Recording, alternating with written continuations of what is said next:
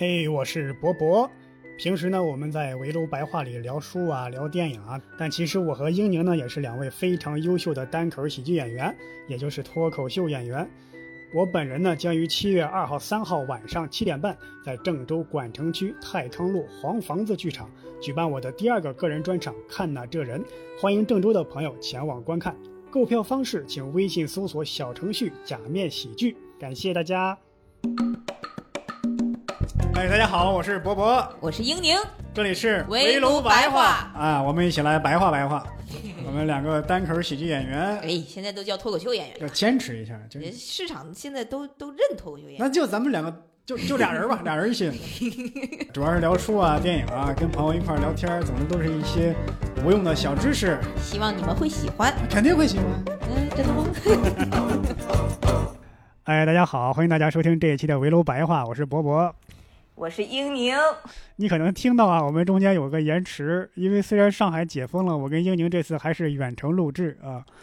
他在青岛，我在重庆，更远了。这个这个 地理上的这个距离啊，我估计多少得有一千多公里吧？得有了，得有了，比原来远了一千倍呢。原来只有一公里。你在那边隔离的怎么样啊？啊，今天是隔离的第十天。啊，我还有四天就要出隔离了啊！这个我相对幸运一些啊，我是这个隔离政策在重庆这边啊，稍微的友好那么一点点的。现在我基本上可以出门活动了。你看这个信号就就确实有点问题，因为中间有一有有几句是卡住的，我只能靠上下文的语义去理解你 中间的那句话，做点阅读理解。我看你的朋友圈，你已经是后七天是可以出去的了，是吗？就是当地的政策，对，可以。我看你都吃吃上好吃的了，哎呀，给我羡慕的。对，吃一吃路边摊儿，重庆小吃。哎呀，前几天只能吃酒店的隔离餐呢，我天哪！咱们上海六月初不是刚解了几天嘛，然后咱们俩小区那块儿好像又接连开始出状况。是我我昨天看我那个小区的那个群消息，就是现在还是在。就是你不做核大规模的核酸的话，你这这个小区就是封闭的状态。你要等小呃核酸结果出来了，这个小区才能解解开。对，那个我们那个居委会主任昨天还在问我啥时候回去啊啊，回来了别忘了跟他说一声，然后去做核酸啊。我说就冲你这句话，我就不回去了就。然后我这我住的这个还还挺好的这个酒店，就是海景房，挺幸运的，分配到了一个还就是外边就是那个。黄海能看到黄海。我是前几天刚放出来啊，刚放出来第一天，我就在重庆这边就徒步，中午挺热的，我就走了十五六公里，一直走到那个嘉陵江畔啊，好久没有这么走过了，就感觉光走路都是一种奢侈，一种幸福。是我我上海刚刚解封的第一天，我和我另外一个朋友 走了十七公里。回来发现鞋都开胶了，我还发了个微博，我说真的，就以前没有感觉说那么不希望回家，就是那一天真的就就想一直就哪怕就睡在马路上，那天都开心，是就那种感觉。咱们这个互相说自己状况的这个 环节暂时告一段落啊，引入咱们今天的正题啊，回归了什么呢？终于回归了传统啊！我们聊书啊。伯伯跟我说要回归传统的时候，我还有点紧张，因为我最近就是我是真的没有没有怎么看就是别的书，因为最近一直在看喜剧方面的书，然后 又觉得喜剧相关的，我感觉可能大家也不是特别的感兴趣，太内部了。嗯，对。然后我就想分享了一个纪录片儿，然后后来发现。嗯，这个纪录片的主人公有很多传记，然后我挑了一本读了一遍。原来以为啊，这个隔离期间啊，你可以看书啊，这陶冶情操之类的，不要荒废这个时间。实际上你在隔离的时候心里烦躁，根本看不下去书。是的，是的。刘晓庆，刘晓庆当初因为偷税漏税还是什么原因被关进监狱，余秋雨说：“哎呀，你可以有时间学外语了。”嗯。我不知道在监狱时间是怎样，但我感觉上海封城时间啊，我就什么事儿都不想干。是，就是当你心情焦躁的时候，可能就是更难能看进去一些比较需要思考或者严肃的书，因为心情已经很不好了。我感觉。对，最近我临时，临时突击啊，又看了一本这个心理学方面的著作。嗯。这个作者呢是咱们第一期就介绍过的一个作者，叫津巴多，啊，著名的心理学家写的一本书嗯，叫《不再害羞》。这个我还挺一听名儿我就挺挺感兴趣的。顾名思义，就是写给那些容易害羞的人的。伯伯，你你是一个比较啊，对你是一个比较害羞、容易害羞的人。我感觉是，我感觉是，但我感觉最近在慢慢克服。就是这本书，它会帮你分析，就是嗯第一，害羞者的表现是什么；第二呢，你的害羞的成因原因是什么；第三，也是很重要的一点，就是怎么克服这个害羞。我觉得特别好。首先，他说害羞的一点就是害羞就是社交焦虑，嗯也就是咱们经常用的一个词叫社交恐惧症嘛。嗯只不过是他这个书可能成书比较早，是九十年代，可能更早。那会儿那时候可能社交恐惧症啊这个词还不是很流行。对，那时候恐惧都是用来形容一些更大的东西。对对对，我觉得害羞这个词今天用反而也很也很合适，嗯因为他这个害羞人士他不只是有这个社交恐惧症，他在很多方面都有一些这个会影响到他的各方方面面。嗯不只是社交层面。我看他这本书里就写，社交恐惧的一个对一个人的危害之处，就是说很难接触别人，很难结交朋友，而且在社交的场合，别人可能都会很享受社交场合，他反而会感觉到痛苦。常见的表现就是，你看那些容易害羞的人，他的朋友可能几十年就那几个嗯发小，或者长期长期的工作伙伴，甚至可能换一个公司了。还是跟原来的公司的那些同事关系很好，跟新公司的同事也很难打成一片。是不是就是老一辈说的有点慢慢热？呃，他的表现是那种慢热，但实际上可能跟他很难接纳别人的心理层面，他的原因是归结于心理层面的。还有就是说，你看在社交场合，你平时公司团建呀，你参与聚会呀，总是有那么几个人，一进门儿嗯就先去那种角落里待着，嗯能不被人注意就不被人注意。比方说我，啊我原来公司团建唱 KTV，我就躲在一边儿，一群人都唱完了，我也没唱上一首。尤其是那种场合很尴尬，一个聚会我只认识这个办聚会的这个人或者其中一个人，啊。跟其他人没话讲，就是别人在那热聊到热火朝天，我就在旁边坐着。呃，在早期的时候呢，别人聊到热火朝天，我在旁边坐着，我还会觉得尴尬。嗯。但是现在我已经完全不觉得尴尬，你们聊你们的，我在旁边坐着，我觉得挺好，就有已经完全拒绝了社交，嗯反而是那些他们聊得热火朝天的人，他们聊一会儿尴尬了，这怎么做这个人光看我们聊，一句话也不说呀？啊，你就是 KTV 中的传说中的果盘杀手是吗？就是闷头吃水果的那个。对对，拒绝社交有时候是我们的一个安全区域，是我们的一个舒适圈了。嗯害羞或者说社交恐惧，还有一个很大的一个问题在于，无法维护自己的权利，不能表达自己的观点和主张，这个是对你的人生的这个发展是一个很大的一个伤害了。就拿小的方面来说，比方说我我在排队的时候，如果有人插队，我心里不满，但我就不好意思说，啊因为我每次一开口都要付出很大的勇气，就是不愿意跟陌生人开口。嗯还有就是，比方说买东西吧，我可能知道这个小商贩儿这个价格坑了我，我也不太好意思跟他砍价。嗯我觉得这个已经不是社恐这个词能够涵盖的了。我觉得害羞这个词可能更准确一些。但是感觉这个事情可能内向和外向的人都会有这种样的心理，嗯嗯，因为你刚才说这两点，我就非常有共鸣。就是对，就我以前也是，就是看到有人插队啊，就是你真的很很生气、很不满意，但是你又对非常的要要，就是相比于你对这个人的生气和你要跨跨越自己的心理障碍去告诉他不要插队，就是后者是让你更更难受、更难克服的，我感觉。是是，所以只能告诉自己莫生气，是吧？对，我要改变我的心态。我的天，我心态都改变到啥程度了，对对还改变了呢？四大皆空了。对，都快出家当当当和尚去了，都快是。第三点就是让别人难以对你的优点做出积极的评价，因为你害羞，因为你社恐，你不太敢于表现自己，嗯嗯就好像在课堂上，老师提了一个很难回答的问题，嗯。大家都不会，但是你会，但你也不敢表现自己。哎，我有一个问题，波波，你是从小就这样呢，还是也是后后来因为一些就是学校的老师或者是家长的一些劝导规劝，就是这种也让你的性格有一些变化？这就要提出咱们下一个章节的一个问题啊。哎，你看咱俩这个默契哈、哈。是这个原因啊，因为那个刚刚那个表现我还没有说完呢，我可以插入这个原因。嗯这里边提到很大的一些原因，就是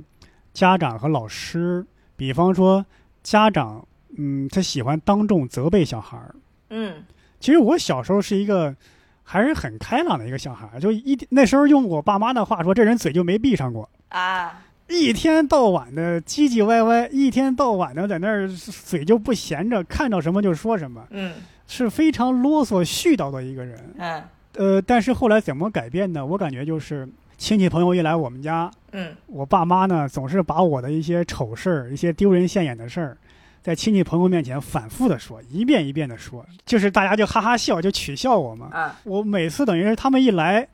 我就感觉完了，传统项目又要上演了，就是爸妈把我的一些丑事儿，什么小时候拉屎把屎糊自己脸上了，哎呀，那那我确实想听一听伯伯，不怪叔叔阿姨说呀，这这这这一听就想让人听。我跟你说，你这所以只要那个我家里一来人，我就感觉我丢人现眼的时候又要来了，我要被他们公开羞辱的场合嗯。又要再一次出现了，所以我就躲着他们，嗯就形成了习惯性的形成了家里一来人我就躲。嗯我记得有一件事儿，在农村嘛，家里经常会来一些客人，来一些爸妈的朋友，这些人你都不认识，你也不知道怎么叫他们，嗯爸妈也没有教你。经常你一叫他们，爸妈说：“哎呀，怎么能这么叫呢嗯？”那问题是你也没告诉我怎么叫呀，因为在我们农村那种嗯亲戚关系很复杂，什么叔叔、伯伯、大爷、干娘、干妈这种词儿就很这这种很多的，你就不要说小孩了，大人有时候都闹不清。感觉是家里只要来一个亲戚，我就要闹一次这样的笑话。我我我之前看过，也是一个心理心理学的书，我有点忘了那个名字了，但是他也是说了一个理论，就是，呃，人有的时候会通过贬低跟自己比较亲近的人来获取和别人拉近关系的一种快速有效的方式，这是一种也不说自卑吧，可能他说的是比较自卑的一种方式，但是我感觉可能像咱们这个语境就受儒家文化比较严重，就是。对 就是可能大家要保持在人前要保持谦虚，对你，不能太夸耀自己，保保持体面吧，相当于。但是我我发现这个事儿就很有意思，就就是你看现在的人要是生孩子，他会在每天在朋友圈上晒，是但是他在现实生活中还是会说说，哎呀，我们家孩子这太淘了，又怎么样怎么样，就是感觉是割裂的，是割裂的，我感觉，我想起那个《红楼梦》里边儿，嗯《红楼梦》里边儿一个情节就是贾政带着自己的亲戚朋友，还有一些宾客一块儿去逛自己这大观园嘛。嗯嗯每碰到一个景点儿，哎，就要说，哎，这个景点儿应该叫什么名字呢？题什么匾呢？或者写什么对联儿呢？其实大家心里都明白，是贾政想考验一下这个贾宝玉的才华嘛，嗯就故意想一些俗套的往上整。然后贾宝玉呢，可能年少轻狂，想出一个就别出心裁的好名字、好对联儿。贾政自己其实心里也挺满意的，但是嘴上一定要说畜生，写的什么玩意儿？这是，就显摆着你了。你想那么多人要公开羞辱自己的孩子，因为我为什么会问这个问题，就是说有没有受到学生不是是有没有受到家长和老师的这种影响？对，因为我个人感觉是非常明显的，因为我小的时候就是咱俩还挺像的，我小的时候也是，我妈说这嗯。孩子嘴咋一天到晚不停啊，就是话这么多呀，但是呢。他会在家里鼓很鼓励你这种行为，就是逢年过节，他会他会让你表演节目，而且那个时候我作为一个东北人，像那个赵本山嗯，老师，包括赵丽蓉老师，就是偏北方的喜剧嘛，就是我会就是模仿他们，嗯，模仿他们，就是父母就会特别的开心，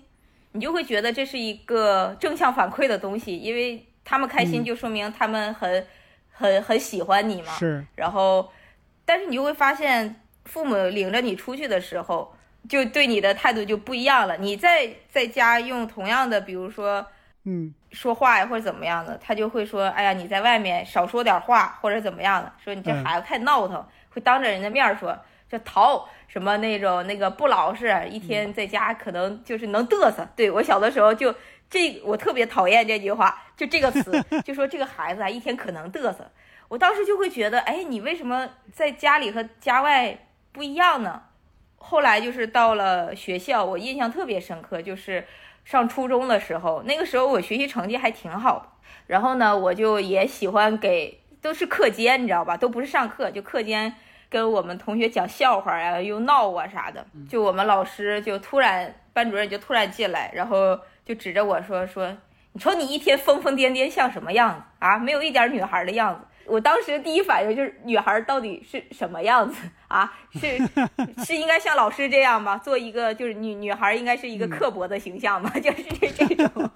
然后，但是那件事情我为什么到现在都记得？因为你想都很小了，基本上都是十五六年前了。我当时就很难下得来台嘛，因为全班都在那儿。你你会觉得哦，好像在中国的这种教育环境里面，你觉得你做一个好学生已经是一个。相当于一个免死金牌了，就是你会觉得不会太受老师的这种批评你啊，或怎么样。但是他用了一种类似于人身攻击和刻板印象的东西来攻击你，就是这个事情让我觉得更难受。我我真的记得，他就说你这个疯疯癫癫的像什么样子。从就是我感觉那个是挺改变我的一个事情。到后来到嗯初中到高中，我就慢慢的话就变得越来越少了，因为我总觉得显得比较端端庄一点，就是大概是这种。我是想起有一次，呃，我们家里来了很多客人，哎呦，我最怕这种场合，最怕这种场合呢，我就掀开门帘一看这么多人，我就躲在我们家那个厨房去了，因为我们家那个厨房跟那个客厅是分开着的嘛。嗯。然后我就问我妈，我该怎么叫这些人呢？我妈就说啊，叫个叔叔什么的。然后我就试探性的说一句，我说叔叔们来我们家吃饭了。啊。其他那个人还在夸说这小孩多好啊，我爸就。你瞎喊什么呢？好多是你大爷伯伯的呢。啊！当时我心里就很 很不舒服。我说我已经鼓足这么大的勇气跟他们打招呼了，你们平时埋怨我不打招呼，我已经好不容易鼓足勇气打一次招呼，你还骂我。有的时候父母好像就是在会在某一个时刻需要通过贬低自己的孩子来彰显他们的家长的权威，我感觉是。然后我就会觉得，我如果不给这些长辈啊什么打招呼。我觉得这是我的一个舒适圈哪怕嗯，我家里人说，你看这孩子连叫个人都不会，哎，他说完这一句就不再埋怨我了。对，我说这多好啊，对吧？不用我这个鼓足勇气试探完之后，你们再骂我，我什么也不做，你们说这一句反而不再说我了，那多好！那我以后就啥也不说了呗。是，就是说多错多嘛，你这这这，万一说说了还被父母又又埋汰一句。呃，因为那时候我还是个老实巴交的学生嘛，但是你要知道。再老实的学生，嗯嗯，他不可能每一句话、每一个事儿、每一个动作都一直是一个老师的规范嘛。有一次我在那个走廊上跟那些同学打闹，老师看见了，说：“哟，你挺能装啊，你这人，平时装老实巴交的。”啊！当时我就感觉，我天哪，我连这个权利都没有了吗？老师感觉你这人很虚伪，你装老师，就就就就是有这样的这个看法。哇，你们老师适合在网上。对公共议题发表评论啊？对，就凭一个片面的东西就可以否定整个人，一个没有键盘的键盘侠，感觉是。对 对对对对。但是我觉得父母可能那个时候很难意识到，他们的不经意的一句话对一个孩子的心理产生了巨大的影响。他如果只只是不经意的一句话，也但实际上他这句话可是反复的说，这样的事情是反复的出现。啊，甚至直到现在还会有这样的现象。他们他们可能不太能知道一个一句话或者是语言对一个人的伤害，其实比行为上的伤害，其实有的时候是更更深的。我我妈后来很多年之后，就是她现在岁数大了，她的就是心里变软了，而且她的孩子成为了一个成年人之后，她再说，她说你小的时候，呃，说那么多话给我们带来了很大的快乐，但是她当时对外人不是这样说的。嗯，那。那中间跨越的将近十五六年的这个心理，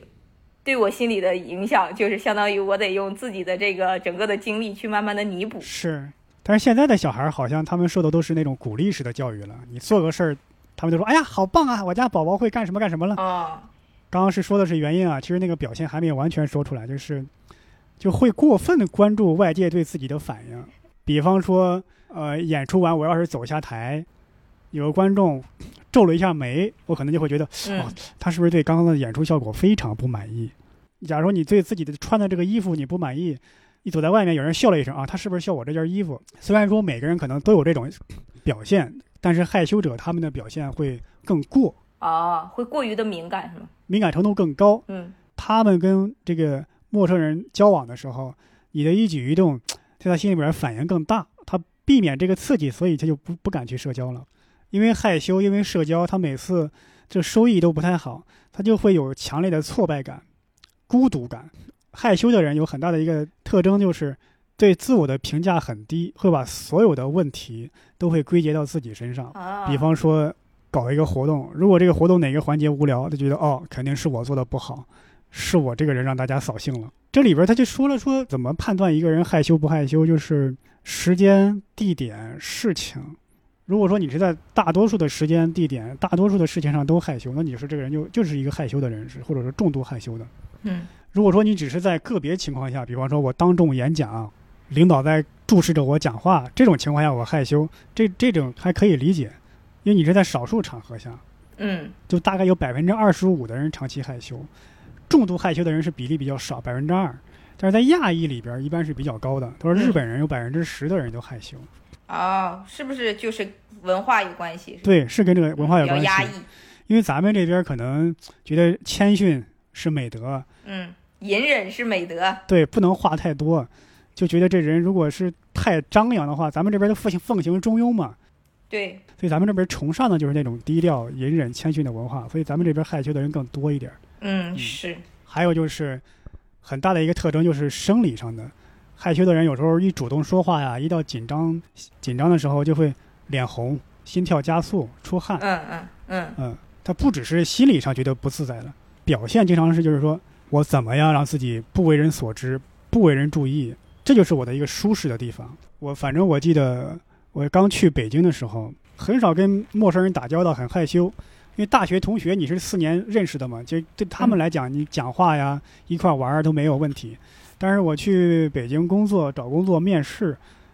那时候很长一段时间就不敢直视那些面试官的眼睛。嗯嗯我是在面试中练习了面试，练习了面试的技巧。我记得有一次，我租房子，我回我住的地方，嗯我跟一个老太太，跟一个大妈，我们坐同一个电梯，我就不敢跟她眼神对视，啊我下意识看了她一眼，她也看了我一眼，我就赶紧把我眼睛给挪到视线挪到别的地方。然后这个大妈呢，一看我觉得是我心里发虚了，以为我是小偷。她在十层下，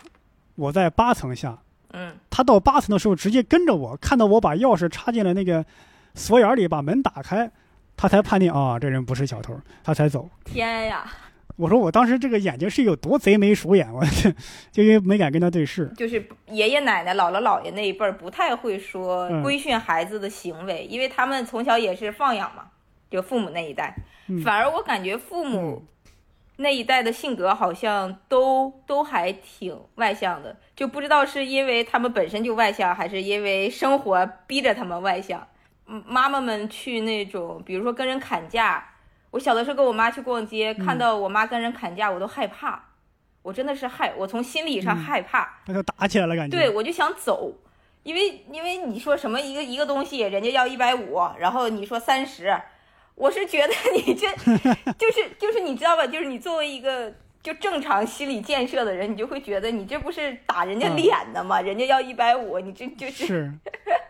但是这种的可能就是。你这也太能砍了。，对，就是有一点生活的阅历了之后，他们反而会对这种敏感呐、面子啊什么，好像就会有钝感一些。这个里边也说了，说为什么好像以前的人他们这个不太有这个社交恐惧啊，或者害羞啊。嗯他说环境不一样，首先在以前这种乡镇，他们都是大家一块儿聚居，邻居之间互相串门儿，这个很很常见。嗯嗯嗯，但是在城市之间呢，这个高楼林立，就是可能你对门邻居你也不认识，嗯嗯这种人与人之间的交流变少了。嗯。那么我们社交的锻炼的场合少了，所以你就容易社恐。我还以为反而是因为你被迫要认识新的人，嗯，这样的话才可能会锻炼你的社交能力。你就拿咱们中国可能更是典型的例子。咱们中国，你看，嗯嗯原来那些是多子女家庭，现在是独生子女家庭。如果你又是在这个城市里住那种单元房那种什么，你可能真的就没有几个小孩儿跟你玩儿，可能只认识你班上那些同学什么的。还有就是，他说咱们这个社会过分的强调竞争，现在可能叫内卷，啊，那么导致大家都很焦虑。你很容易看到对方的成绩跟自己做对比。老师啊、家长啊、你的社会环境都会告诉你谁谁谁多么多么优秀，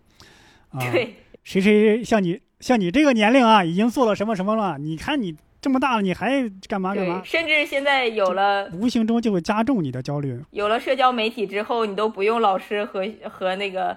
和家长告诉你了，你自己你就能刷到你的同龄人已经怎么样的年入百万了。我的天呀，这个东西，对，你看《乘风破浪的姐姐》，一个长得漂亮、身材又好的一个人告诉你，我不要有呃身材焦虑、容貌焦虑。问题是你的身材那么好了，容貌那么好了，你这说这话，你可一点说服力没有啊！用用一种焦虑来对冲了，这这这这这，你这个是你在说不要焦虑的同时，你向我传达了恰恰是焦虑的意思，而且是焦虑加倍了。对，就是那种你已经身材这么好了，你还要焦虑，那像我这样的普通人是不是，更更更得焦虑了，是吧？是我是嗯我我得我得我得死去，真的是。这这里边就说害羞的人就很容易陷入那种困窘感，就不知所措。嗯就是有时候会抽离自己，我我赶快逃离这种状况，甚至说他已经这个事儿隔去很长时间了，几个星期、几个月，甚至好多年了，每次回忆起来也会觉得特别的尴尬。就是这里边有一句话，我觉得形容的很贴切，说每当做了一件尴尬的事儿，如是如同一个赤身裸体的人在街上摔倒了，还被卫星电视在全球直播一样。哎呀，这 这这太有画面感了，我的天呐！就是过分的关注自己在他人心目中的这个反应。嗯哦，我记得我跟你说过，呃，咱们说有一个朋友干嘛干嘛，可能哭了。嗯，我说嗯我还挺羡慕他的，我就是一个人独处的时候，我都不好意思哭，嗯我都感觉别人在看我，觉得我怎么能哭呢？就哭代表我这个人很、很、很、很弱，我是个 loser，就给那感觉。嗯嗯嗯所以这是就是感觉你的这个枷锁带的太紧了，哪怕没有人的时候，你也感觉是有人在这个注视着、监督着自己。嗯然后这里边就是说那个害羞的成因嘛，嗯有各个学派，人格学派说这是遗传，说你爸妈里边有一个害羞的人，你也可能是害羞。如果双方都害羞，你肯定害羞。啊，他他说的这种遗传是是基因上的遗传，还是就是家庭环境的遗传？都有，一是基因上的遗传，还有就是家庭环境，它会影响到你。另外就是没有社交技巧，但是没有社交技巧这个呃这里边呃对他进行了一些反驳，说没有社交技巧和不愿意进行社交其实是两码事儿。这社交技巧可以锻炼，如果你不愿意迈出第一步的话，你再多的社社交技巧你也用不上，对吧？嗯，因为我最近不是看喜剧的书嘛，有很多喜剧的书在就是那个序言或者译者那一部部分，他就会说，就是就是如果你是一个不太会在社交场合很好的融入的话，你嗯可以学习一些。比如说这些技巧怎么样？我当时嗯想，哇，这个都已经内卷到就是要学一些专门的喜剧技巧用在生活当中了嘛？对，就是很多对社交很有压力的人。是，另外一个就是弗洛伊德学派的，啊，当然他说弗洛伊德嗯学派比较神棍，说的话都模棱两可，对也不是，错也不是，说这个话没太必要听，参考一下就行了。我发现后后来的现代的很多心理心理学的书都对弗洛伊德，在某种程度上是反对弗洛伊德的某某些东西。虽然是弗洛伊德奠定了现在的什么精神分析疗法呀，就这种的梦的解析啊什么的，但是大家也会不约而同的说出一些就类似于神棍说法这种东西。因为弗洛伊德的他的那个学派呀，就是把话说圆了，就模棱两可，不可嗯证伪，怎么说都对，但是就是不实用嘛，他一点实用价值感觉都不太有。嗯，但但是他确实是很影响很大的一个现代的心理学派啊。是是。另外一个就是儿儿童心理学家，就是刚刚说那些嘛，说你搬家呀、城市环境乡村不一样的那些，过分强调竞争。还有就是社会心理学家，说咱们现在的人会呃过分的给自己贴标签，嗯，呃，就是家长说这这孩子很害羞的，嗯那么你也会加强自己心里这种认识，觉得哦，我是一个害羞的人，我不应该参与这种场合。嗯因为别人说你害羞，你加强了自己害羞的心理想法，然后巩固了这一个想法，你不敢迈出第一步了。妈呀，这咋这这咋从小就生活在综艺环境里了，搁这找人设呢？对这这是是，但是这种人设是一个那种有害人设啊，赚不了钱的人设哈。然后他下边有一句话，我觉得很有意思，说害羞者责怪自己，不害羞的人推卸给环境。哦，潜台词就是害羞的人啊，你要学会推卸责任，你要学会说这不是我的问题，这是你的问题，这是环境的问题，不怪我，要学会这个啊。比如说不属于你们的问题的东西，都归结于自己身上。对，长期的危害就是有很多，比方说没办法建立良好的人际关系，每一次主动跟别人搭讪、聊天、说话，都要 要付，好像要付出赌上生命的勇气。嗯嗯如果我鼓足勇气跟别人说话，别人反响很冷淡的话，我会有一种强烈的挫败感。那么，所以为了保护自己呢，我要么不社交，要么我在社交场合中往往表现的就很很普通，嗯隐隐藏自己。就是说我明明对你这个人很感兴趣，但是我的表现却是漫不经心。嗯，那在对方看来，好像你这个人对我好像不太感兴趣，那算了吧。然后又加重了害羞者的挫败感，这这这恶性循环了，就属于。就是恶性循环。哎，但是我有我有一个问题啊，伯伯，就是如果嗯呃在社交场合里这些人你不认识，但是呢，嗯，就是中间会有一些人是向你明确表达了可能看过你的作品呀，或者是知道你的为人呐，就非常喜欢你，然后主动的去跟你社交，这样的话你会有压力吗？我可能还会有压力，甚至有时候压力更大。我会觉得，啊，你得表现的达到他的预期是吗？对，假如说这个人给我的分是十，那我也得给他到十。但是啊我不知道怎么给他到十，或者说我内心觉得我天呐，我怎么我也不想给到十。对他喜欢你，你也不一定喜欢他是吗？呃，倒也倒也倒也不是因为这个原因，就是我会觉得这是一种等价交换了，而我我就害怕这种交换，就等于是你向着我释放出了十的热情，我要还到十吗？我我怎么还到十呢？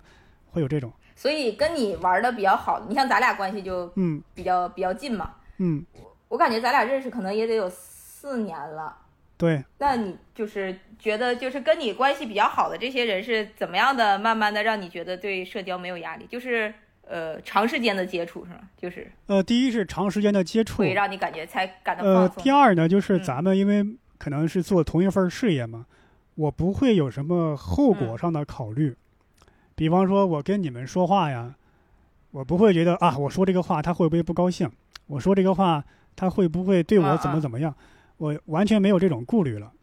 嗯，这可能确实是需要长期的培养，或者说跟嗯一个默契相关，因为我要认识一个陌生人，那么我如果说一句话可能会伤害到他，或者说他会会来反击我，我要承受一些后果了，我会觉得哦，那尽量减少社交算了。但是咱们因为本身是做喜剧的嘛，有时候互相开玩笑，这个尺度啊还可能还是有点大，但是互相不在乎，我 我不用有这个后果上的一个底线比较低。心理压力，对，没有嗯底线。我们这个心心理压力比较小，就容易卸下自己这个防卫心理嘛，可能还是会有安全感，就是我们之间的相处。更有安全感一点。嗯嗯，不不像是不是嗯像微博一样，你说了什么话，别人就你怎么能这样呢？啊，对吧？哎呀，现在确实感觉就是在公共平台发言都得字字斟句酌。是是我我甚至现在我我现在在网络上都有点儿就是像你说的这种害嗯羞这种感觉，就有的时候特别想发一个东西，后来想想算了，就是万一别人又解读成呃乱七八糟的，你还不如就不发这个。这种环境对大家都不好呀。这个人在指责你的同时，他也要面对这种压力啊。这样互联网就会慢慢就失去活力了呀。如果大家都畅所欲言，没那么多包袱，没那么多压力，这个互联网会更有活力，更有生气一点。我那天就在思考一个问题，因为有的时候看抖音嘛，因为抖音有很多的就是是普通人，然后做到了那种顶级的，就排名比较靠前的网红嘛。网红大 V，对，嗯然后呃，他们网红肯定也分什么，就是第一梯队、第二梯队，就看粉丝量呗。嗯，你就能感觉他们会不约而同的都经历一些事情，就是他们每嗯发表一个作品，底下就是各种各样的评论。嗯其实这种的，如果你不在一个公共平台上成为一个瞩目的人的话，其实你嗯，普通人的生活是不太会去经历这些的。对所以我那天就在想，我希望每个人就是 只要是玩抖音的，希望他们都能成为网红。这样的话，他们在对一些呃公共事情的理解，会不会就不会像我作为一个普通人的时候那么的两二二元分化。去中心化，大家都是焦点。对对对，这这这就是会更感同身受一点嘛。也我记得呃上学那个时候也会因为一个公共事件就会发表自己一些在现在看来非常幼稚的一些说法，但是当时是没有公共平台，幸亏没有公共平台。要是当时在网上发布一些乱七八糟的东西，现在再被扒出来，那网友就该说你这个人有问题了。但是那已经是十多年前的一个想法。现在的嗨，咱就扯远了啊，说到了这些互联网环境的问题。嗯，是好，我们收回来。对。他又说，如果一个害羞者长期不改变，这个群体可能会引发一些社会问题。注意啊，我说的是可能啊，你可千万别拿着有色眼镜去看你身边的害羞的人，说这个人将来一定会出什么社会问题。这只是说可能性啊。第一是酗酒，因为很多害羞的人他喝完酒之后 更健谈了，更愿意打开自己了。嗯，他会觉得是酒精带给我这种感觉，就会对酒精产生一种依赖，从而长期的酗酒。但实际上，你通过一些合理的一些技能的练习，你也可以达到这种效果，不一定非得依赖酒精，对吧？那酒精喝酒不用不用努力呀，你别的你还得学习。倒也是，倒也是。但是毕竟酗酒它不是一个好的，无论是社会现象还是身体健康来算，都不算是一个好的一个东西嘛，对吧？是。还有就是可能会诱发暴力犯罪。嗯。因为一个害羞的人，他不敢提出自己的意见和主张，那他在社会中是吃亏的。嗯。他在事业方面得不到满足，比方说升迁的时候，你可能想让老板提拔自己，但是你不好意思说；你想让老板给自己涨薪，嗯，你对工资不满意，你也不太好意思说，嗯。那么你的工资没有涨，你的这个职位没有涨，你吃了这个眼前亏，那么这种类似的这种情绪长久的长久的积压，你总得有一个排泄的渠道，这种挫败感很强。将来有一天，说不定你什么时候就爆发了。嗯，他说现在呀，世界上有那种叫无动机犯罪，啊，无差别犯罪是吧？无差别攻击，还有就是动机不明。嗯，他就举了一个例子，说在一个酒吧里，呃，一个人刚坐到座位上，旁边来了一个人说，呃，说不好意思啊，这个座位我已经预约了，这是我的座位。他可能是因为这个人动作慢了一点，也可能是因为他不让座，那个人就好像拿了一把枪把他打死了。啊。你现在看，说这个人怎么脾气这么暴躁啊？事后一调查，说这人，哎，他的周围邻居朋友都说，这人平时挺好的呀，嗯啊，特别老实一个人，就是不爱说话，就是说他平时过分的压抑自己，不爱说话，长久的日积月累，这种情绪在这个时候找到找到了一个宣泄口。啊，书中用了一句话，我觉得就是很贴切。他说，对于这样的害羞的犯罪者来讲。他的犯罪是他向这个世界第一次公开的表达自己内心的感受，啊，当然也是最后一次，嗯，很让很让人感慨的，就是，所以那有时候我们会说不要让老实人吃亏，嗯，老师应该改变自己，就是很多时候是说这一点。当然我不是说犯罪是对的啊，没说更没有说要鼓励犯罪，就是我们要尝试着改变，或者改变你身边那些。所谓的老实人，其实就是一个可能社交技能缺乏、有社交恐惧的害羞的一个人。嗯，而且我觉得从经验经验主义的角度，就是从以往的个人经历感觉来说，就是我这么说可能有点太以偏概全了。但是我发现，其实我周围的一些家长，包括我自己的父母，就是他不太会鼓励孩子去合理的发泄自己的负面情绪。嗯，因为当你当我记得很深刻，就是当你对父母的某一项决定很不满意的时候，语言上你是没有办法跟他平等的沟通的话，这个时候你内心是非常的气愤，是你需要宣需要一个合理的心理健康途径的去发泄。因为我后来呃看那个社会心理学的书的时候，就是说人在非常生气、非常沮丧的时候，其实是需要一些呃不在不伤害他人的情况下一些合理的。就是发泄途径，比如说你可以摔枕头，嗯，你可以你可以埋着枕头痛哭大喊大叫，这都是对你一个心理比较健康的一种做法。因为你如果长期压抑自己的负面情绪的话，这样的话会让导致人的心理会有很严重的健康问题。但是小的时候，父母会不同意他的说法，你不同意他的做法，首先你跟他沟通，沟通无效了之后，你是。相当于受挫嘛，其实受挫在心理学上来说也是一个很容易让大家情绪产生非常非常波动的一个东西，就是如果人在长期受挫的环境下，你的心理必然会导致问题的。就嗯就为什么现在一些职场上的人，就是大家现在年轻人都心理都要去看心理咨询师，很多人就是长期的这种各种受挫。但是父母，我记得小的时候印象很深刻，就是我想我我在我自己的卧室里关上门，然后我就在那摔枕头，我想发泄我这个情绪，我妈就会在门外说：“你跟谁摔呢？”嗯，她就会觉得你这是对她的一种权威的挑战，就你跟谁摔的呢？你跟谁不服呢？就那个时候，我就会非常非常压抑自己的情绪，就你知道跟他沟通不了，但是你又不能通过正常的这种发泄途径去发泄的时候，哎呀，有有，我现在想起来都有点害，都有点害怕，我就嗯，自己在卧室里抽自己嘴巴，就是那种，你你现在想起来感觉就是抑郁的倾向了，我感觉是那种感觉。嗯，因为那个时候的父母、老师啊，我觉得有时候也不能过分的苛责他们，因为他们的知识构成也有限。呃你想想，那个时候的一个中学教师啊、小学教师，他也没有什么心理学知识。是，你想，他们教我的时候还没有我现在这个年龄大呢。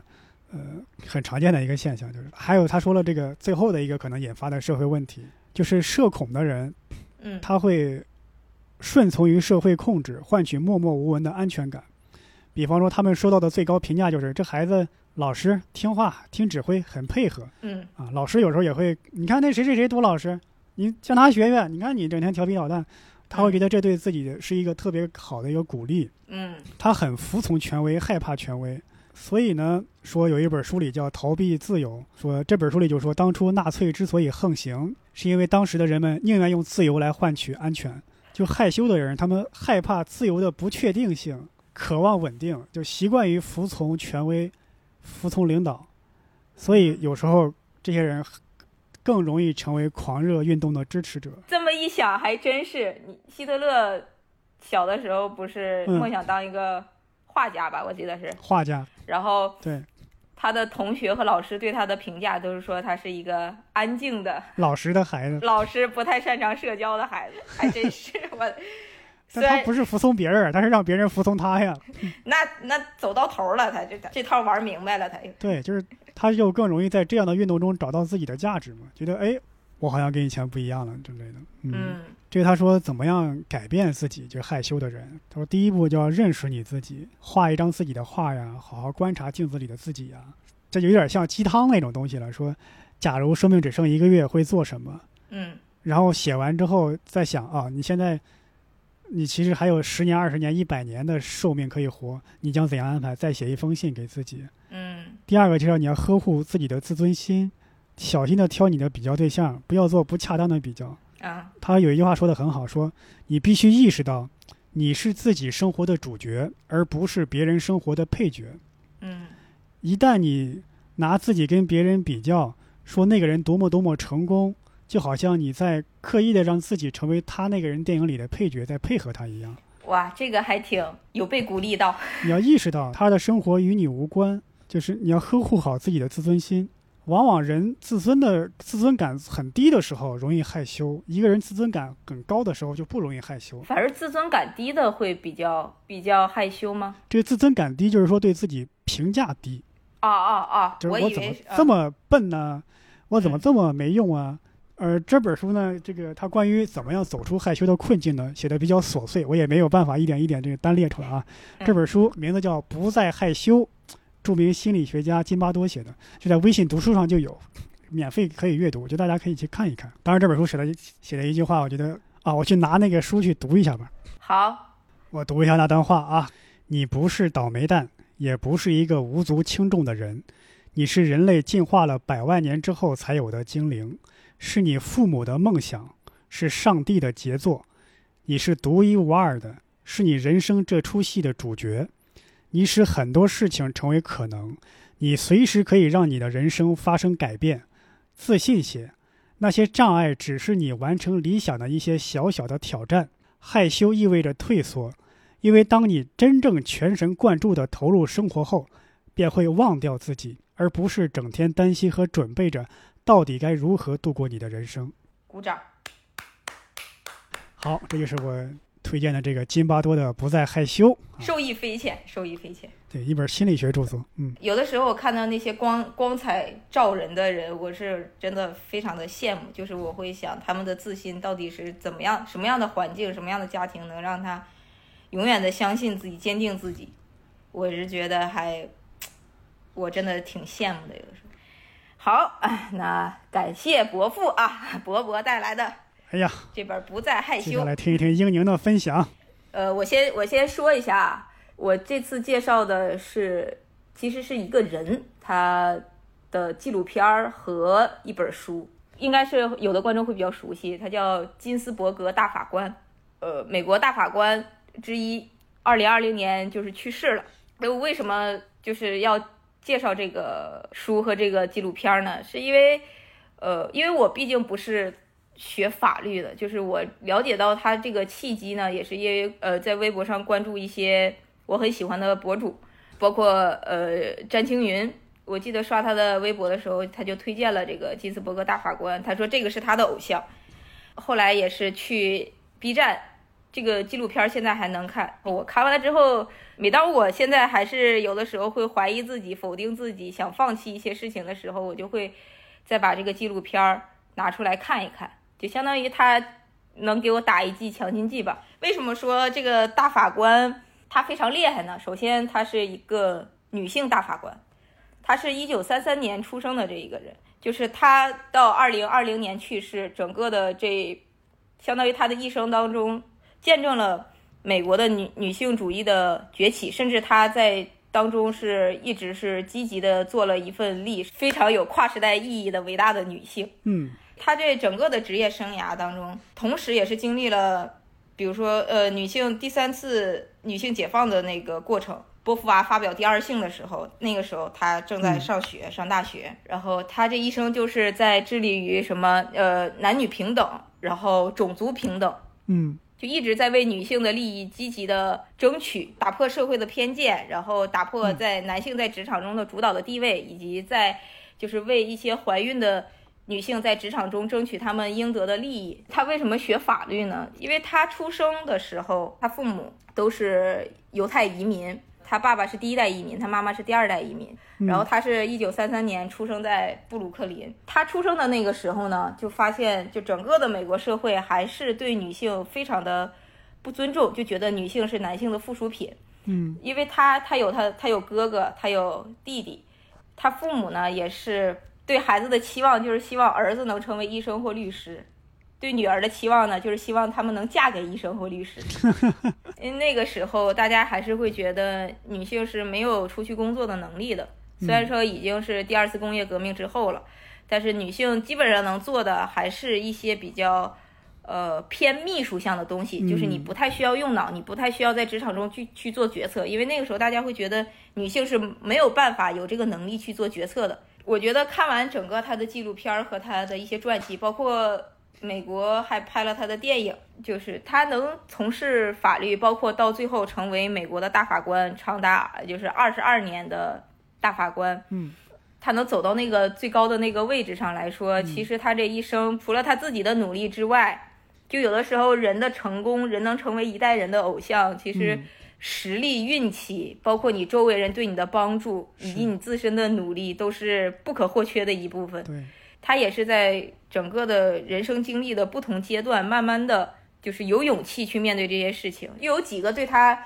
影响特别重大的人吧，嗯，一个就是他的母亲，嗯，第二就是他的老公，就他的妈妈。我们就先先说他的妈妈，他妈妈的父母是就是从奥匈帝国逃逃到美国的难民，所以他妈妈就相当于是第二代移民。他妈妈当年就是成绩非常的好，但是呢，就相当于他妈妈，就他的姥姥和姥爷那时候也穷，因为刚逃到美国去，他就不太希望说让女儿去读去读书，因为他觉得女生读书出来，你还是要嫁人的，你还是要当家庭主妇的，就没有必要给他投资嘛，就反而去就让他的就是让他妈妈的哥哥去去上学，虽然他的哥哥成绩没有他那么好，他妈妈就只能每每天去做那个会计。就相当于做一些比较呃基础的工作，案读的这种工作吧，呃，比较基础的工作，呃，然辅助型的行政型的工作，嗯。辅助辅助型的，然后把他赚的钱呢去寄给他在康奈尔大学读读书的哥哥，就相当于妹妹供哥哥读书。呃，他结过一次婚，后来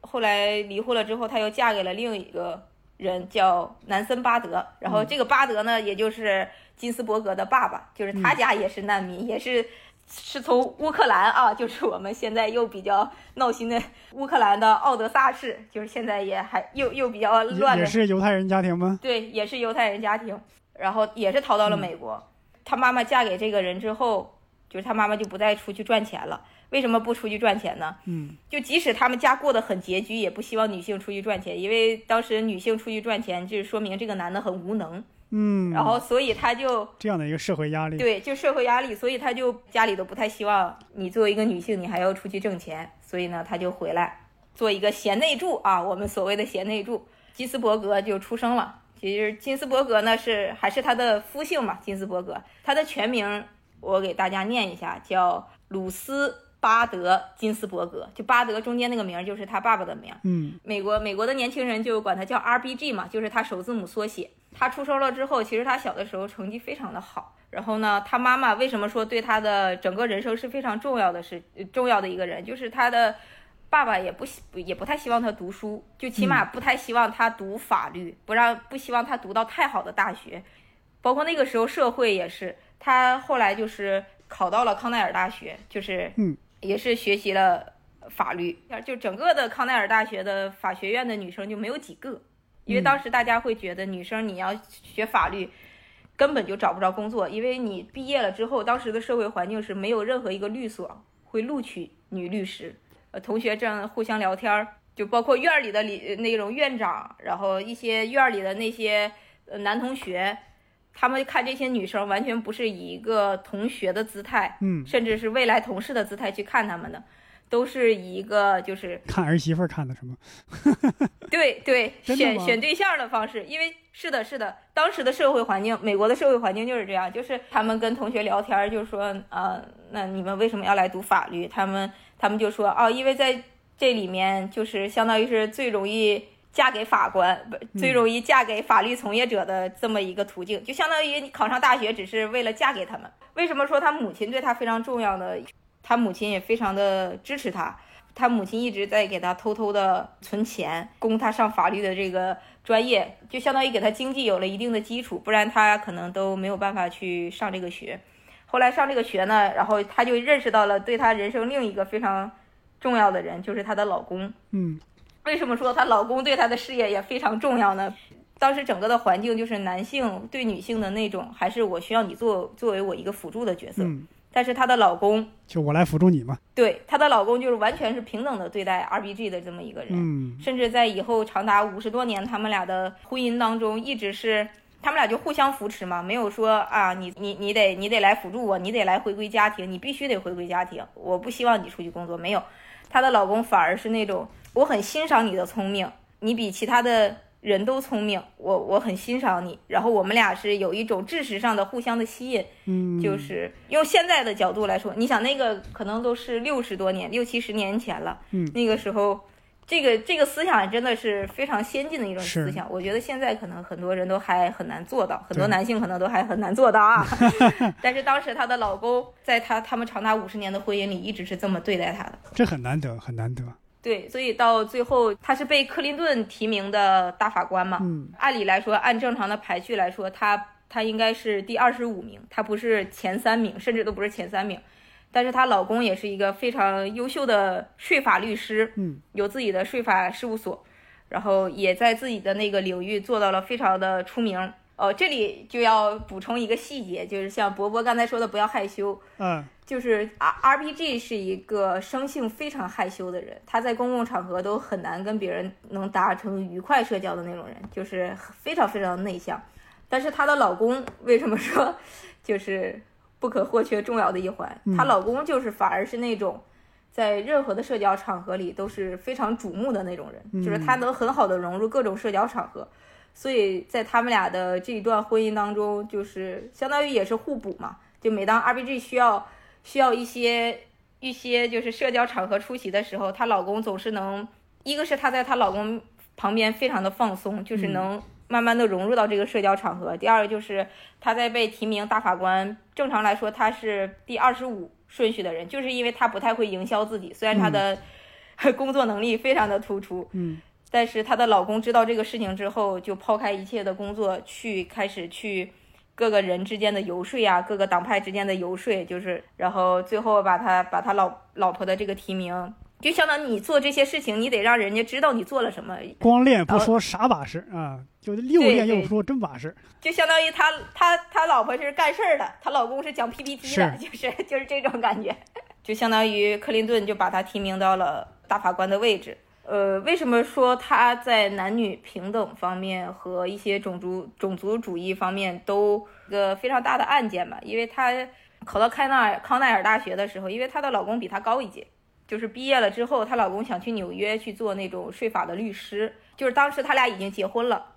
这个 R B G 呢就说：“那我就跟你一起去。”所以他俩的关系并不是谁追随着谁，他们俩这一生都非常的平等。就是当你需要创造事业的时候，当你需要去拼搏的时候，那这个时候我就做你的辅助；而当我也需要拼事业的时候，你就做我的辅助。所以他们俩一生都在互相的支持，所以就是非常的。令人羡慕啊，真是非常令人羡慕。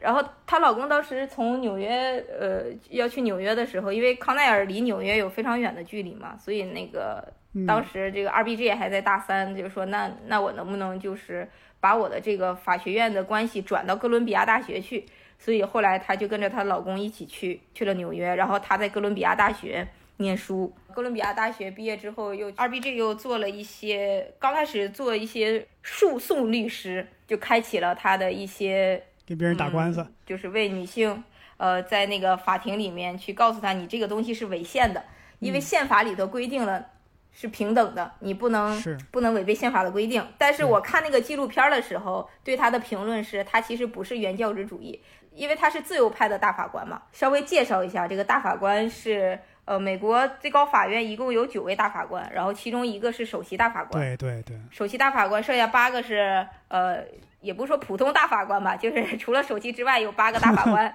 然后这八个大法官呢，就只要你不退休，只要你不去世，只要你一直想干下去，你都可以一直在这块一直连任下去。啊，终身制。对，终身制。如但是如果你要退休了，或者你去世了，那这样有一个空缺。这个空缺呢，就会由当时的时任的总统总统提名一个大法官。嗯，所以他自己也说，就是女性主义这个东西，就是不可能是一帆风顺的。他这一生都在为这个东西做抗争。他并不是很激进的那一派，他反而是那种，就是通过自己务务实的东西，一点一点往前推进，从一个案子一个案子推进，让大家看到了女性在这种不不平等的对待。因为美国是判例法。对对对，你最高法院判完了之后，其他的州或者底下的一些呃法院就会以最高法的判例来对对来参考，就相当于最高法的判例会影响了呃整个社会的对这个事情的看法。对，而且你看这个宪法嘛，宪法你看咱中学都学过，说宪法是国家的根本大法，嗯，凡是与宪法的抵触的法律都应该废除或不得到支持。所以在在美国，他基本上可以直接拿这个宪法来作为这个法律条文依据，来进行这个诉讼的。对，比方说你这个法律规定了什么什么，但我觉得这个法律跟宪法的精神抵触了，那还是以宪法为重啊。九个大法官里，每一个人对于法律的理解其实都是不一样的。对。对，R B G 是美国历史上第二个女性大法官，然后他就说，为什么女性主义的权益是他一生都要奋斗的事业呢？他因为他能明显的感觉到，他小的时候整个社会对女性的那种不公平的待遇，然后包括呃，就像我开头说的那些，然后到他中间呢，发现哎，到七几年的时候，那个时候女性主义也解放了，比如说什么第二次、第三次浪潮都开启了，嗯。波伏娃五三年出的《第二性》，然后他六三年在瑞典，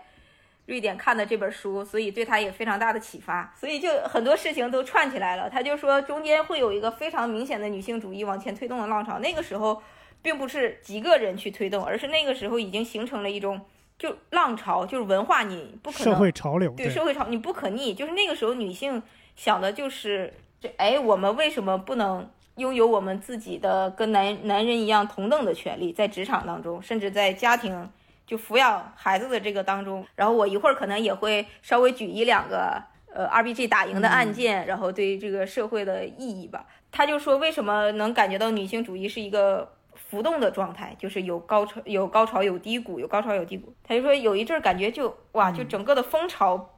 就是大量的案件。推到他的面前，他就能感觉到女性主义是一个大势所趋。他被克林顿提名的大法官的时候，呃，那个时候整个的最高法里头，除了首席大法官，是有四个自由派和四个保守派。保守派嘛，就是共和党那边的，相对来说就是对 啊，我们也能懂，川普一挂的啊。然后自由派就是奥巴马一挂的，就是类似于这种民主党，民主党嘛，自由派到特朗普。呃，上任之后，那个时候最高法里头已经是只有两个自由派的大法官了，剩下的全都是保守派的。对，他说他能感觉到他的力量有限，在于就是因为九个人嘛，你肯定是要每个人一票，你要投这个法案到底通不通过。虽然他不同意，但是其他人都同意的情况下，那他也没有办法就是阻止这个法案的颁布，所以他就会怎么样呢？所以他就会。因为法袍在女女大法官出现之前，法袍就是都只是给男性法官设计的，就只留了领带的口和就是领结的口，所以她当了女性大法官之后，她就说，哎，能不能呃加一点女性女性装饰的东西在里面？所以她有一个相当于衣领。相当于套领套在里面了。后来是怎么回事呢？也就引到了这个书的名字，叫《声名狼藉的金斯伯格大法官》。然后这本书叫《意见时刻》，意见就是我不同意你的看法，异议的异，然后意见的见就是我不同意你们的看法。意见时刻，声名狼藉的金斯伯格大法官就说：你们共和党搞的这些法案，你们让女性，比如说最近这几年一直在吵的这个堕胎堕胎法案，就是从五几年一直到现在就一直。呃，有好有坏，有好有坏，推动一点往后一点，推动一点又后退一点，所以在特朗普期间，他们还是在为这个东西争吵的时候，但是只有两个自由派的法官，他就没有办法去保障这个权益嘛。但是他不同意呢，他就会带一个特别的圆领，就是他只有在表达自己不同意你们的时刻的时候，会带那一种圆领。所以很多记者，呃，在等待这个法案的宣判的结果的时候，只要看他们这九个大法官，就是。走到法庭里面，他们只需要看就是 R R B G 的这个衣领，就知道这个法案到底是通过还是没通过。因为他他要不同意，他要发表一一篇不同意的文章，然后每一次的这个意见的这篇文章呢，都会在 Twitter 上进行大量的疯传。他的意见就能代表了很多数人的心声吧。甚至这个精神的偶像，我们能在流行文化里头都能看见，比如说那个 S N L 里面凯特。就是一个卡斯，他就会恶搞这个 RBG，但是是以爱戴的方式恶搞他。包括一些所有的美剧里面，只要说哎我要表达一些意见时刻了，会出现 RBG 这个名字。嗯，包括我们看《生活大爆炸》里有一期，呃，那个 Raj 就是那个印度演员，他就是呃 cosplay 了万圣节，他就 cosplay 了 RBG 的一套衣服，体现出来 RBG 现在在美国的整个的。精神文化和流行文化里面都是非常受年轻人爱戴。说一两个案件吧，然后比较典型的，因为他这一生处理的案件太多了，大家有兴趣的话可以去看一下那个纪录片。他把比较几个典型的、特别有呃历史进程意义的那个案件拿出来说了一下。然后我这里说的可能还不全是那几个案件，这里面有一个七一年叫李德诉李德案。这个案件是怎么回事呢？爱荷华州法律规定呢，就是说男性相较于女性拥有处理遗产的优先权。所以在这个案件中，呃，这个当事人叫莎莉，她的丈夫呢就相当于家暴，就是经常对莎莉就是拳脚拳脚相加，后来又抛弃妻子，就是导致他的儿子可能在这样的不幸的家庭当中成长的话，就精神会有一些问题嘛。后来自杀之后，所以按按照这个州的法律，因为她的老公。是男性，是优先拥有处理他他们共同儿子这个为数不多权利呃遗产的权利，即使她的老公从来没有管过她的儿子。她儿子是已已经长大工作了，有有自己的财产了，是吗？对对对，当时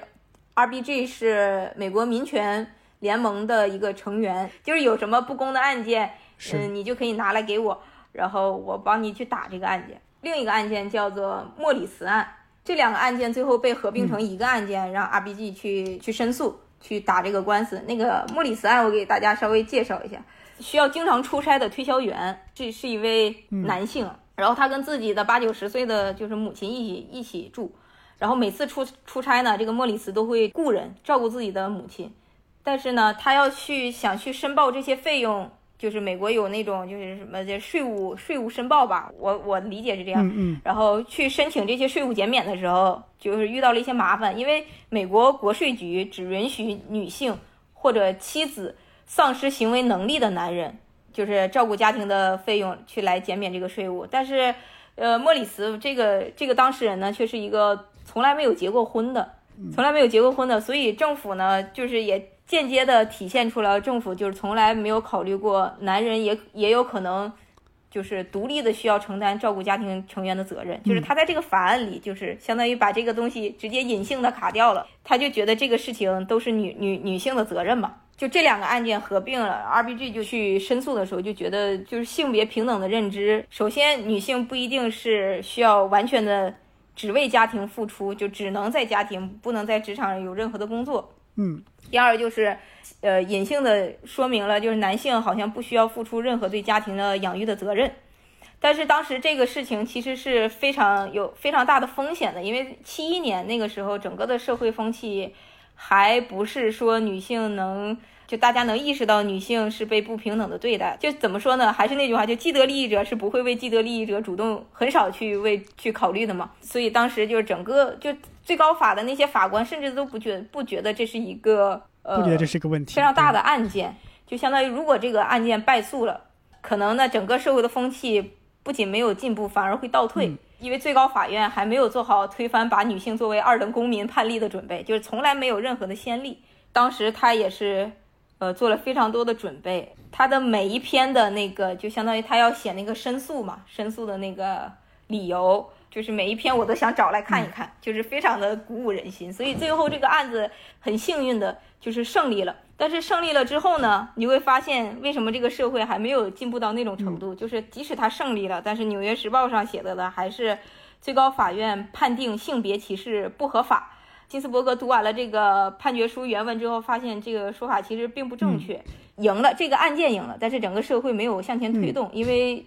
按理来说，如果一个非常具有历史进程的案件胜利的话，是会能推动一些相关法案的修改的。也就是这个案件，金斯伯格就是才意识到，就是他整个的为女性权益争取的工作才刚刚开始。还有一个案件，就是让我感觉到印象比较深刻的就是他有两次就是为女性军人。做出了一些申诉，叫沙朗的这个女性军人，她想去争取一些，比如说保障的时候，就是相当于退伍军人的这些保障的呢，然后就会发现人家不给她，或者给的比比男性军人少很多，可能也就有一半儿这种。同工不同酬啊。对对对，然后这是一个事件，还有一个就是九六年，九六年这个事情就是。呃，影响是非常大的。是弗尼基亚这个州有一个非常有名的军事学院，叫弗尼基亚军事学院。然后这个学院，他们学院的传统呢，就是不招女性，建校以来就没有招过任何一个女性，所以导致九六年那个时候，呃，有很多女性去想当这个军人，嗯，甚至就想我就想报考这个学校，就有几个女孩呢就把这个就把这个学院给告了。就这个事情，九六年当时他已经是大法官了。他怎么判的呢？他写了判决书，就这个是是他判的，也是他据理力争的。就是这个判决书最后要求弗尼基亚军事学院必须招收女学生，因为在这里面，他判决书里面写了一句话，叫“男性不需要承担家庭责任的刻板印象，同时也会加深女性被认为只需要承担家庭责任的刻板印象”。嗯，这个案件九六年开始生效了之后，到大概一零年还是一五年。他又再次回到了弗尼吉亚军事学院底下，坐了好多，就大概四四五十岁那种女性高级军官。嗯，然后他们都非常的热泪盈眶，因为看到了相当于改变自己一生命运的这个 RBG 就坐在前面，就是因为这个法案的通过，他们可以进入这个军校，然后开始自己的这个事业。你能感觉到那种鼓舞鼓舞人的那种力量，就是他在用一个一个不断的法案去推进这些所谓就是所有的这些女性的争取女性的权益。就是我开头说说，就是她的一生当中，并不是从一开始她就坚定要做女性主义这个东西的，哪怕她到哈佛法学院的时候。她那个时候，她已经是女性的法律从业者，非常的厉害，就是女学生非常的厉害。然后在一些非常厉害的期刊上发表了一些东西，还当了编辑。这个可能是很多男性都没有办法达到的一个高度。但是她毕业的时候找不到工作，甚至因为她怀孕了就被辞退了，就是她自己都亲身经历过的事情。但是她当时也没有说，就是我要做这个女性权益相关的案件，推动这个社会的进步都没有。她甚至在。哈佛法学院继续深造的时候，他们那个院长就说点小八卦，那个院长也特别有意思，就问他们为什么要来哈佛法学院学习。嗯，然后当时他们一共只有七个七个女生在哈佛法学院，其中的一个姑娘就说：“我就是来这儿找老公的。”然后那个院长就哈哈大笑，他当时心里虽然知道我是。在法律上有一番作为的，但是他不好意思，嗯，就是相当于有他也是那种伯伯刚说的那种社会害羞型人格啊，对，就是他也不好意思去，反而不好意思说出自己的理想，嗯，对他那个时候也没有很勇敢的去表达出自己真实的想法，他当时说啊，我就是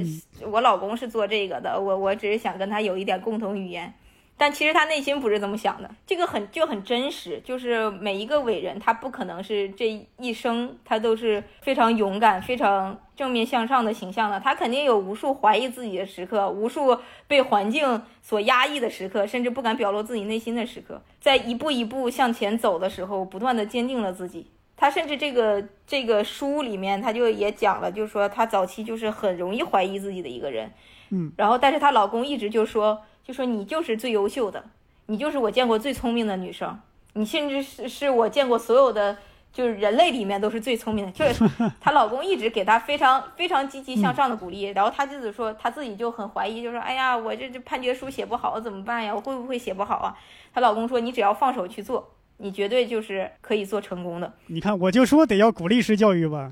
就是要鼓励式教育嘛，对不对？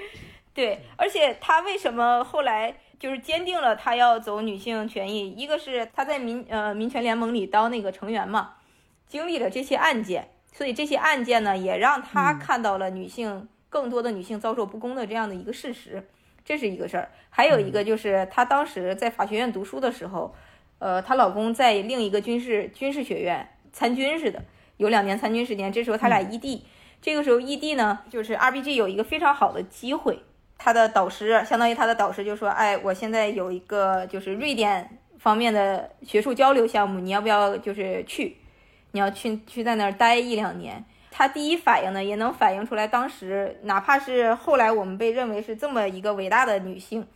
她当时也是。被环境的一些限制，她的第一反应不是说，呃，我要去，我要去丰富自己的学学识。即使她当时已经是非常，非常有成就的一个女学生了，但是她的当时的第一反应就是说，说，哎呀，那我能能有独自生活的能力吗？我当时看到这儿的时候，我也是觉得，哎呀，这个好真实，就是她从来没有，就这个传记里的没有去。伟大化或者神化一个人，而是说真的就是当时是什么环境导致他最后走向成功这一路上他的一些心态的变化。他在瑞典那个时候也是，呃，相当于为他后来有一个启蒙吧。他以前其实不是做相关这些事情，他以前是做他他是学有点学民法的那种感感觉。他去瑞典之后，他发现，天呐，瑞典的男女平等的观念好好先进啊！就是哇，原来女性。是可以跟男性有这么平等的关系的，可以在职场中跟男性具有同样功能作用的一个人。就如果你不能给女性同工同酬的话，你甚至还是要违背法律的。所以这个他在瑞典生活的那一两年，给了他相当于一个非常开阔的视野。他是觉得哦，原来这个世界上真的会存在这样的一种社会关系，给他的心里埋下了一颗种子。怎么说呢？他这一生感觉也是天时地利人和，自己非常的努力。让他成为了最后这样一个伟大的时代性的人物。你说这个天时地利人和，我觉得可能简单一个词概括就是环境。嗯。但又一想，咱们现在说这个天时地利人和也好，环境也好，可能就是现在的视角来反推的，你结得出了他是一定能够成功的这个原因的这个结论。是的，但其实他真正在当时的时候，他也不知道，身边的人肯定也看不出来。对对，就是一步一步的成长嘛。伯伯说到这个，让我想起来一个事情，就是他当时在康奈尔大学的时候，每一届会有一个活动，就是。呃，大家要选出来你内心当中最有可能成为大法官的这么一个人选，大家根本就不考虑女性嘛。这个书里也讲到，后来就是当时那他们那一届，大家心里能成为大法官那个人选呢，后来去在美国是当了一个牙医，一辈子当了一个牙医，那也挺好，都没有从事相关的法律工作。最后用一句话总结吧，就是这个书里可能也也讲也讲到了，就是说。真正强大的不是武力，不是暴力，是内心独立人格的觉醒和对自我实现的执着。嗯，对我也是最近看嗯一些新闻吧，反正有感而发吧，就是觉得女性的权益，作为一个公民的权益，作为一个和男人一样拥有相相同知识的，对社会有用的这样一个人。道阻且长吧，我是觉得。对哦，对他这里面其实金斯伯格还说了一个一个话，让我觉得非常的有意思。他就说他在做每一个案件的时候，他能意识到他自己说，他说人不可能一下子就接受一种观念，嗯，然后他认为就是社会的变革需要循序渐进的。他说真正的可持续的改变是需要一步一个脚印才去才才会发生的。所以他为什么？有的时候不仅不招男人喜欢，也不招女人喜欢。嗯，因为女权运动其实有很长一段时间是非常激进的，在美国是。包括女性主义那本书里也聊了，其实女权也分各种流派嘛。就怎么说呢？他们自己互相可能都不是很认同对方的理念。像 RBG 就会觉得说，呃，可能很多很多女性运动伙伴们时常非常的火急火燎的想要改变这个世界。这个时候二 BG 就会说服他们。就是从他的角度看问题，就是说，嗯，坚持按部就班、循序渐进的去改变法律，一个比较务实稳健的想法。他自己也说，他追求的其实不是女性解放，是全人类的解放。平权主义者，对他是个平权主义者，解放全人类，听起来也像一个共产主义者呢。因为他曾经打过一个案件，就是说那个男男生，嗯，呃，需要赡养自己的孩子，他要去申请这个相当于。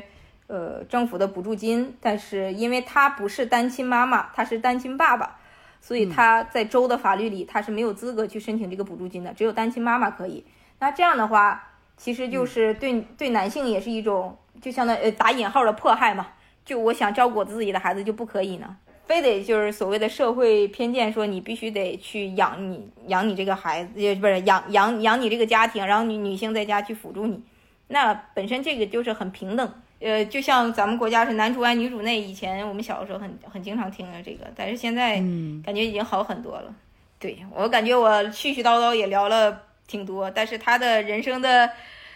丰富程度肯定是我没有办法用很短的几十分钟来，大家有兴趣可以去看一看。我是想起我以前在哪看的关于一个他的故事，说是有人问他，你觉得最高法院的大法官有几个女性合适？他说九个人合适，那别人就问为啥九个女性才合适？他说以前九个男性的时候，你们可没有说什么反对意见。嗯，为什么不能全是九个女性呢？我觉得这个就是会给我一个新的角度，一个启示去思考这个问题。对，就是你在这他说这话之前，你没有考虑到这个问题，甚至不觉得这是个问题，你觉得这东西是天经地义的，就应该这样一样，而没有觉得这不是一种不公平、不公正。嗯，那么今天呢，我呢是介绍的金巴多的《不再害羞》这本书，英宁呢是金斯伯格的一本传记和纪录片儿，传记叫做《意见时刻》，声名狼藉的金斯伯格大法官，嗯，也有翻译成臭名昭著的金斯伯格大法官，分享给大家啊，感谢大家收听这一期的围炉白话，我们下期再见，拜拜，拜拜。